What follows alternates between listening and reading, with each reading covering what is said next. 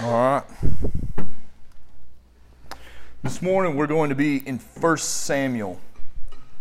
1 Samuel chapter 22. So in 1 Samuel chapter 21, here's kind of what's happened so far, or here's kind of what's last happened. So David has had to flee the city because King Saul is, well, King Saul's looking to kill him. And so he has fled the city and he has gone to the temple. And at the temple, he speaks with a priest a man named Ahimelech. And Ahimelech gives him food and the sword of Goliath, and he sends him out, and David goes then into hiding. And today, whenever we come to chapter 22, we are again going to see Ahimelech. And then we're going to see two other characters, and there's going to be three people we mainly focus on King Saul and a man named Doeg. And as we look at these two, like they're, man, their actions are going to be ones that, like, you and I probably won't ever even be in a position to undertake. The, the decisions they make, like, they're not ones that we're probably going to ever have to make. But as we look at them, I want us to really consider, like, what is it driving their actions? What are their motivations? What is it that is deep rooted in their hearts? And I want us to consider, man, is that rooted in my heart somewhere?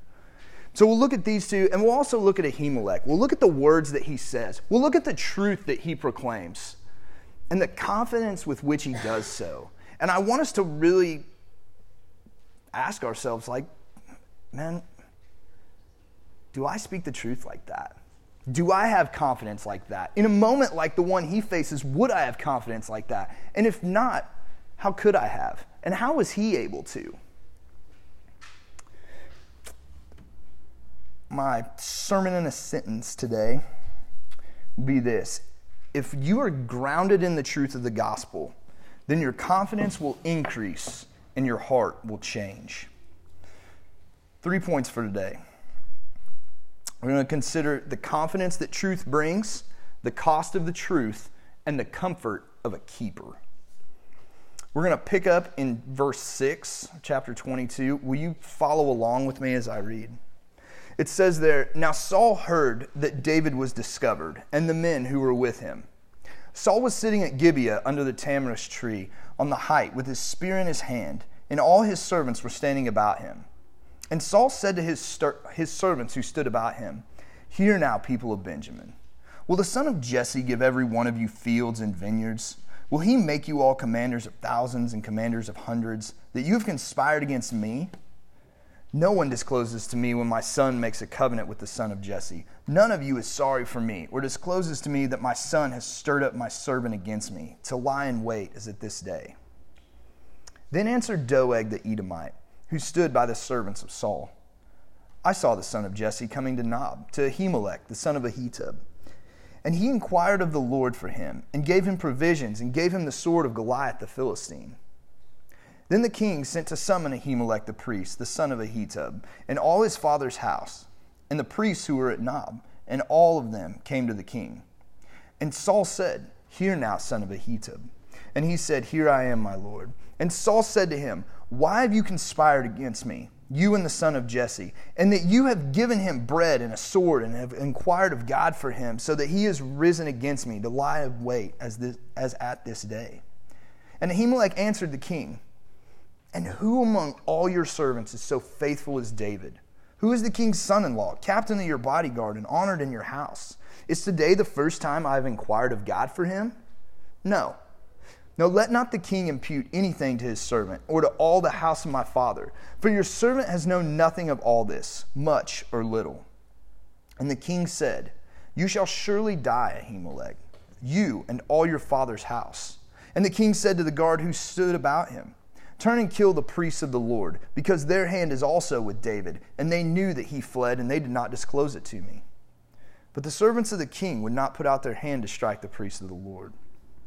So then the king said to Doeg, You turn and strike the priests. And Doeg the Edomite turned and struck down the priests, and he killed on that day 85 persons who wore the linen ephod.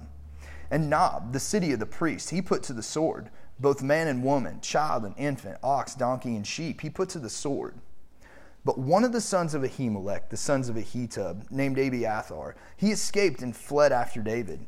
And Abiathar told David that Saul had killed the priests of the Lord. And David said to Abiathar, I knew on that day when Doeg the Edomite was there that he would surely tell Saul, I have occasioned the death of all the persons of your father's house. Stay with me. Do not be afraid, for he who seeks my life seeks your life. But with me, you will be in safekeeping. Church, these are the words of God from the mouth of God. And he's given them to us because he loves us, and they're true. Do you know a trait that I really admire in a person?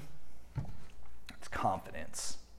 Not like that false kind of confidence that like brings with it an air of arrogance, but like true confidence that brings with it a feeling of calm, a feeling of stability. As I thought about who in my life has this, I actually thought about some of y'all, but I don't want your egos to swell, so I'm not using you. I then also thought about another friend of mine, but the problem is none of y'all know him. So even though he's a fictional character, I decided to pick someone that I thought more people would know Jack Dawson.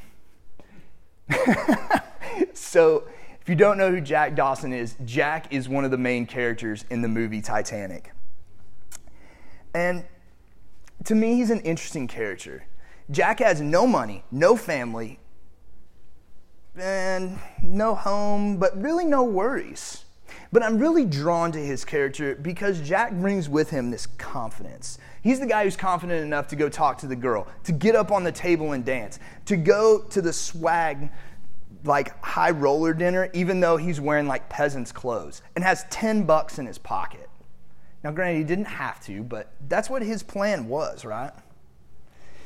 His confidence are seen in these ways, and it's kind of fun, right? Like, it's fun to be the confident guy who dances on the table. But his confidence is seen later on, too, whenever things are a bit more dire.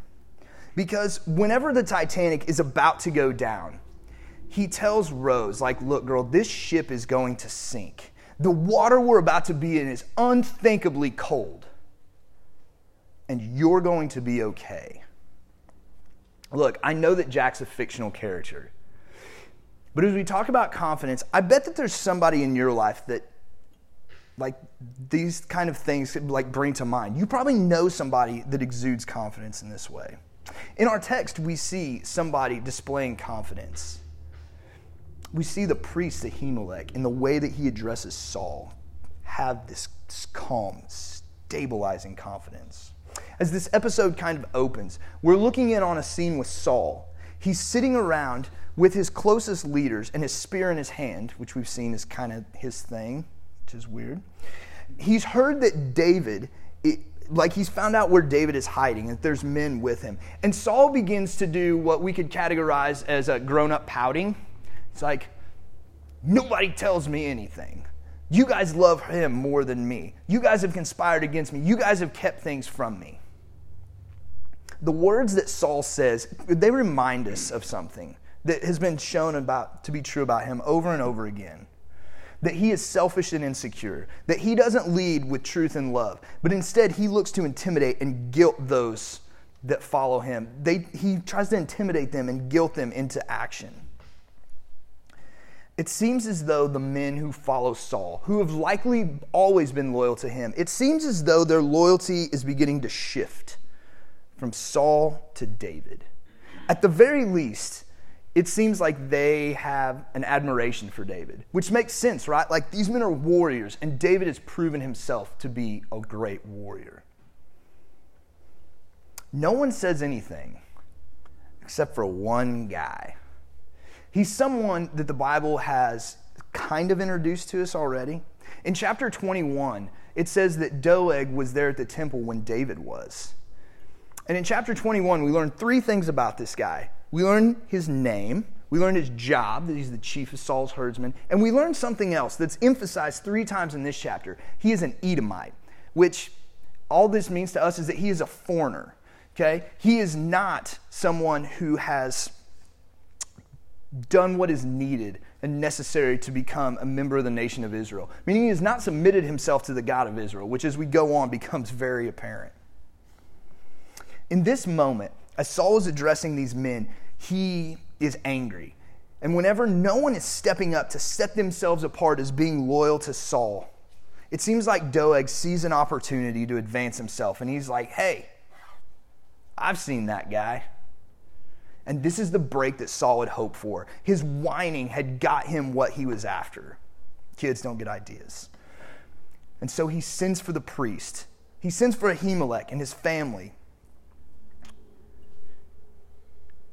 And whenever he gets sent for it, there's no doubt Ahimelech knows like this is not a good thing. Like Saul's not bringing him in so that he can get like the priest of the month award or something like that, right? Like this is not what's going down. Whenever he gets called, he has to know that this encounter won't be pleasant, that the outcome could be dire for him. When he gets there, the first word Saul says no doubt cues him into this is not good. You ever been called into someone who has authority over you, like your boss, or if you're like, or maybe your parent, and like the first words out of their mouth, their body language, their tone, like everything communicates to you this is not going to be pleasant. Like whenever the conversation starts out like, so, with like 14 O's after it, or like, all right, now look. It's like, this isn't going to be good. This is the same thing happening here with Saul, because he starts out here now his tone, his body language, everything about him would have communicated his anger and his frustration. Yet the priest remains calm. He's respectful in the way that he addresses him. And the things that he says gives the feeling that he has this confidence and stability about him. Maybe you found yourself in a situation like that where you knew like this is not going to be a pleasant situ- the pleasant encounter but you know that you have the truth on your side, and it changes your entire outlook. The truth allows us to be confident even when our circumstances are uncertain or most certainly bad. So here's how it plays out. Verse 13 Saul begins to level accusations against the priest. And he makes some claims that, to be fair, like they are true. Ahimelech had given David food, he had given him Goliath's sword. And he even owns up, is like, and I did pray for him, which it's like, you're a priest, that's kind of your job. The recounting of events that Saul does, like they were true, but here's where Saul gets it wrong. Saul gets it wrong as he begins to ascribe motive to someone else's actions and tell himself a story that he didn't know if it was actually true. He doesn't know that David is conspiring against him.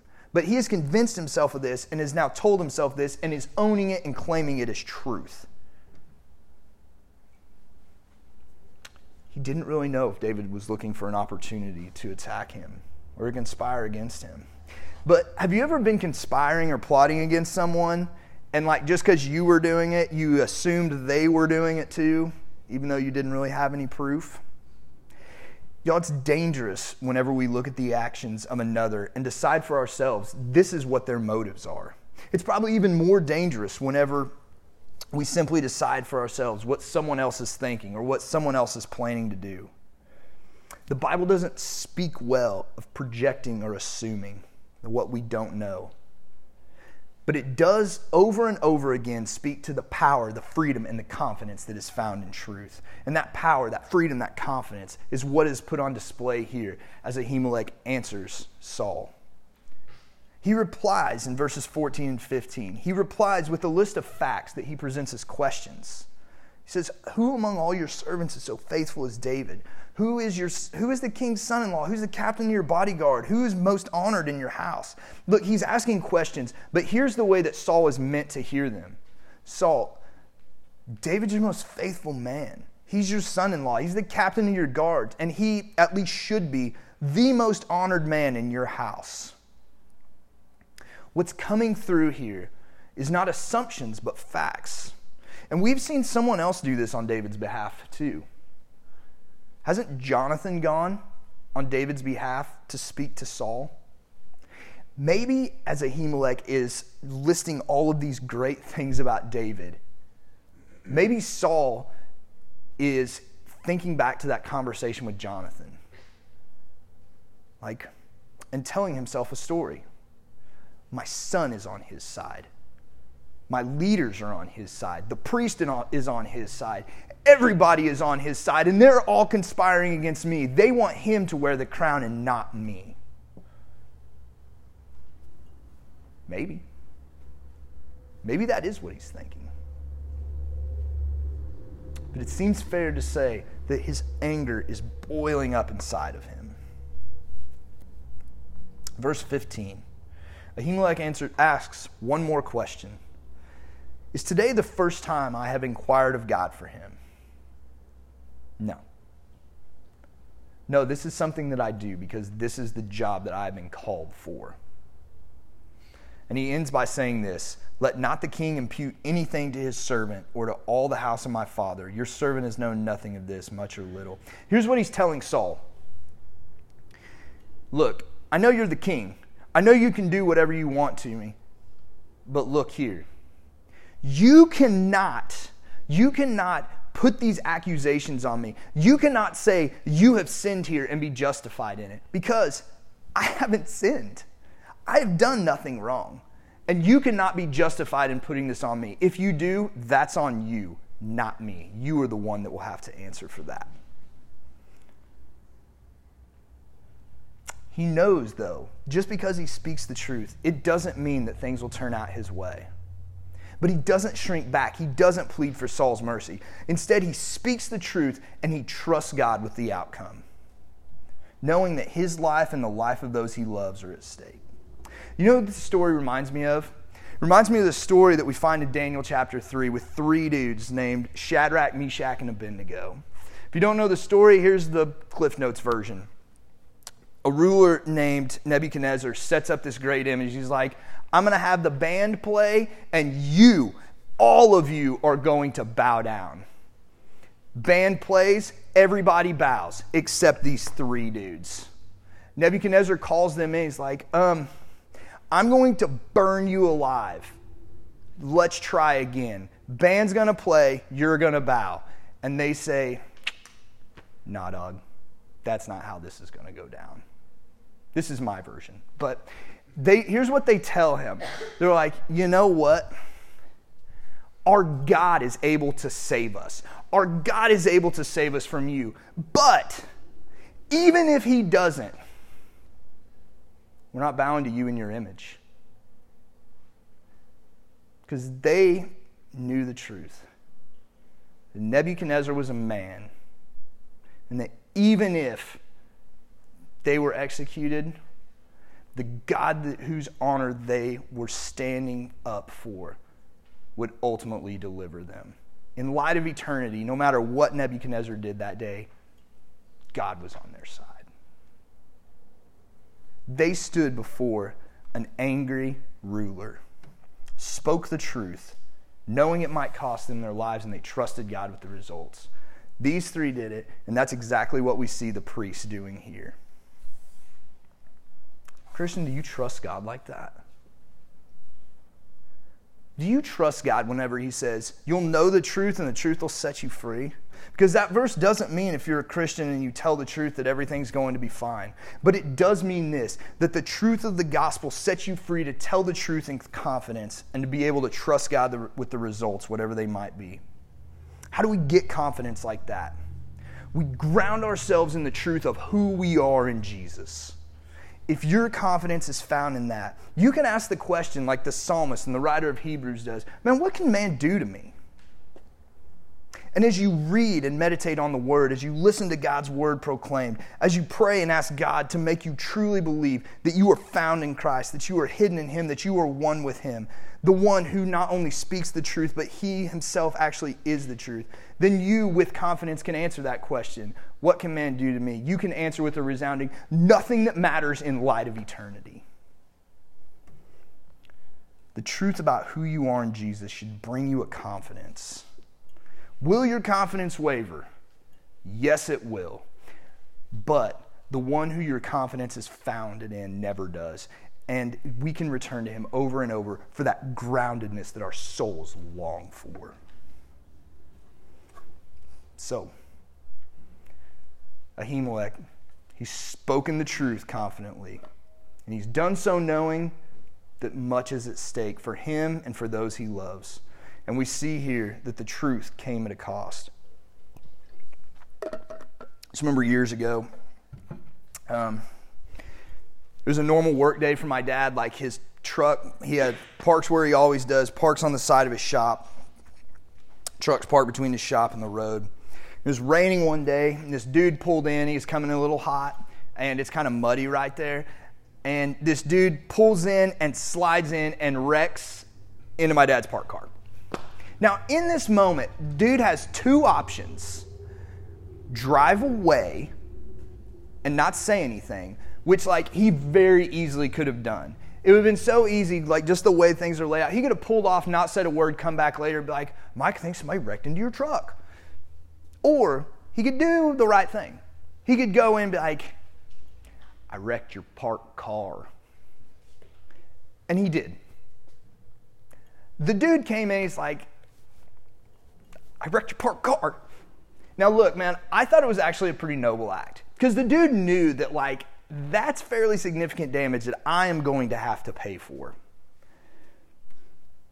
It was a noble act. But in comparison to our text, like, that act was unimaginably small.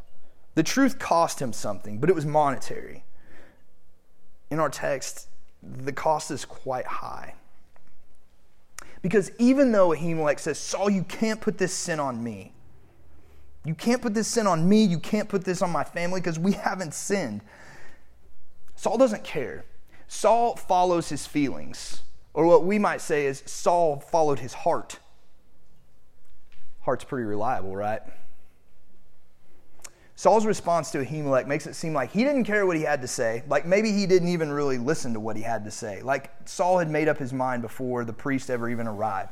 He turns to his soldiers and says, Execute him and execute all of them. And they refuse. Now, why? Was it fear of God? Was it reverence for God? We don't know. But whatever the reason, none of them lift a hand. But Saul knows something. He knows that there is a man among them who. Uh, is a little bit desperate. Remember, Doeg's the only one who spilled the beans about David, though he probably wasn't the only one with intel. See, Doeg's already showed his hand. He has already showed this is the king that I am going to follow. And we're not talking about King David or King Saul. We're talking about the king and the God of the universe or Saul. And Doeg has made his decision, and he has made the wrong one. Saul can probably sense his longing for approval and position. And so, whenever he orders him to do executions, he's all over it. He kills Ahimelech, he kills his family, he goes to the city of the priests and lays waste to everything and everyone man, woman, child, infant, and all the animals decimated. Think about being that guy. Think about how depraved and how desperate he is. He's willing to commit mass murder for the approval of some dude and Saul. He orders the decimation of a city. If you read back, did you know Saul had been ordered to do the same thing? Saul had been ordered to go and annihilate a city. But that order came from God, who said, Go be an instrument of my judgment. Go and act judgment on these people who for decades have been unrepentant. And Saul didn't do it. He did some, but he kept the king and some of what he thought was the best stuff.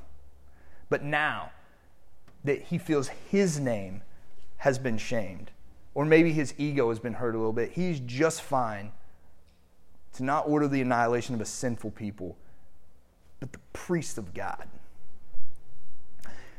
You know who this action puts him in the same category as? Biblical characters like Pharaoh and Jezebel or if you want a face that uh, you can picture to put with it, it puts him in the category of uh, Stalin and Hitler. Historically, not a winning camp to be in. Christian, have you ever had the same heart as these men? You've, you've likely never carried out mass murder or probably ever even ordered it. But have you had hearts that look like theirs? How would you answer these questions? Do you ever want to hurt people or see bad things happen to them because you feel like they've wronged you or maybe hurt your ego? And that's having a heart like Saul. Do you ever do things that you know are wrong so that you can win the approval of somebody? Do you desire the approval of people more than you value obedience to God? It's a heart like Doeg. Guess what, church? I struggle with both of these. Because you know what? I want to get even whenever I feel like I've been wronged. And you know what? I do want people to approve of me. You know what's common in both of these? An idol of self. These men struggled with it. I struggle with it. Christian, do you struggle with it? Does your heart look like theirs?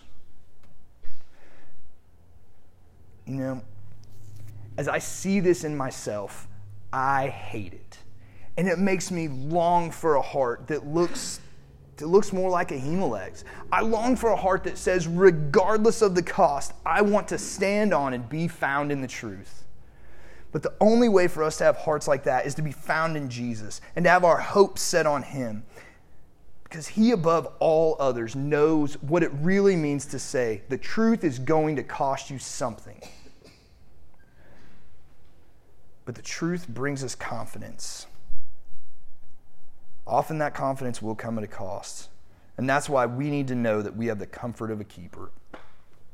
Amid all of this destruction, one of the sons of Ahimelech escapes, maybe the only person to escape this total annihilation.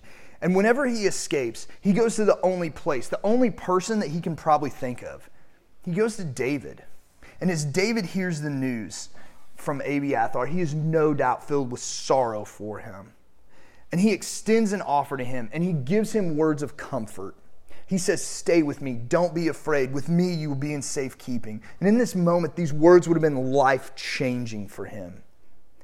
David is extending to him a place to, sit, to stay, a place to be kept safe. But there's actually more packed into it than just that. Because he also identifies with him. He says, The one who seeks your life, man, he seeks mine too. He is saying, Look, man, I know the feeling. Let me enter into this with you. And while I do, let me keep you safe. Christian, this is what Jesus says to you. Scripture tells us Christ knows what it's like to be joyful, to suffer, to be sad, to love, to long for, to feel all the things that you do. And Jesus, just like David did with Abiathar, says, Let me enter into this. Whatever this in your life right now, whatever this is, Jesus says, Let me enter into that with you. David offered Abiathar a place, he offered him protection. Christian, Jesus offers you a place in his kingdom, a home forever. And despite the sufferings that this life will bring, he promises, I will give you an identity that can never be stripped away, and I will give you a home with me for all of eternity a place where there will be no more sadness and there will be no reason for you to fear.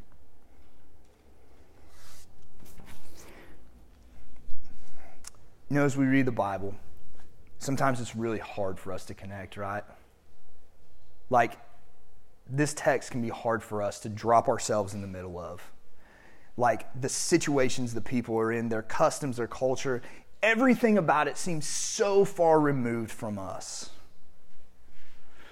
My hope is that as we have tried to dig down today and see what lies beneath the actions, what's really rooted in the heart of these people, my hope is that you can see that the principles that are on display here, that the sins and the motivations of the heart that these people struggled with, and ultimately the need that they had is no different than it is for you and I. In the movie Titanic, after the ship goes down and all those people are left floating in the icy cold ocean. Jack finds Rose and takes her to the floating door. Every, everybody knows this scene, right? And if you've been on the internet like ever, you've seen all the jokes and memes that accompany it. Okay? And I get that. But in that moment, Jack knew something. He knew that if he stayed in the water, he would die. But if he let Rose stay on that door, lifted up out of the icy ocean, that she would make it. And that truth and his love for her allowed him to go and to make that sacrifice. Jackson made up character, y'all. I'm fully aware. But the beauty of that story is amazing. It's a story that we like, it's a story that we are drawn to. Do you know why? Because it's actually derived from a very real story that every human being longs for in their soul to be true. And the good news of the gospel is that that story that we all long for to be true, it is true and has real implications for your life and for mine. Because Christ too knew the truth. The truth that the only way for you and I to be made right before the Father was for Him to lay down His life in our place. And the truth is that because He has done that, that you and I can stand in the confidence that we are His, that no one can take us out of His hand, and that nothing can change the way that He feels about us. If you have submitted your life to Jesus, that means this that God the Father, the creator of the universe, the one who created everything ex nihilo, out of nothing, by the sheer word of his power, that he looks at you in the face and he says, You are my son. You are my daughter. And because of Jesus, in you, I, the God of all, am well pleased. And you know what? As he looks at you and calls you son and daughter, that's the truest thing about you regardless of how you feel. And that standing before Him should lead us to something. It should lead us to, with confidence, proclaim the truth and the beauty of the gospel to everyone that we meet. Should lead us to, with confidence, be able to say, This is the truth about who I am at my core. That yes, I am broken and depraved, that there is nothing inherently good in me. This is who I am. These are the sins that I have committed. But that because of Jesus and the sacrifice that he has made on behalf, none of that is seen by God. That it has been covered, that as our confessions and our assurance said, it has been nailed to the cross, and that debt is no longer charged to me the truth and beauty that this is who I am in Jesus. If we are grounded in the truth of the gospel, then our confidence will increase and our heart will change. Christian, as we wrap up, I want this to be what is left in your mind as you leave today. God the Father, the creator of the universe, if you are in Christ, looks in your face and says, You are my son, you are my daughter, in you I am well pleased. And this is the truest thing about you. And pray for us.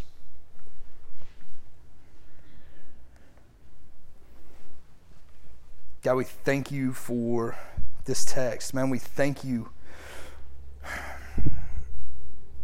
Man, we thank you that you show us the sinfulness of our hearts. We thank you that you drive us to the cross as we see how broken we are. But we thank you that one, Jesus, laid himself down in our place. We thank you that we can stand in and be grounded in the truth. Pray that you would teach us to return to Christ over and over day by day and there draw from well, that we might be reminded of what He has done for us, and because of that, who we are in Him. God, make us confident to proclaim the truth to ourselves first, and then to all that we meet.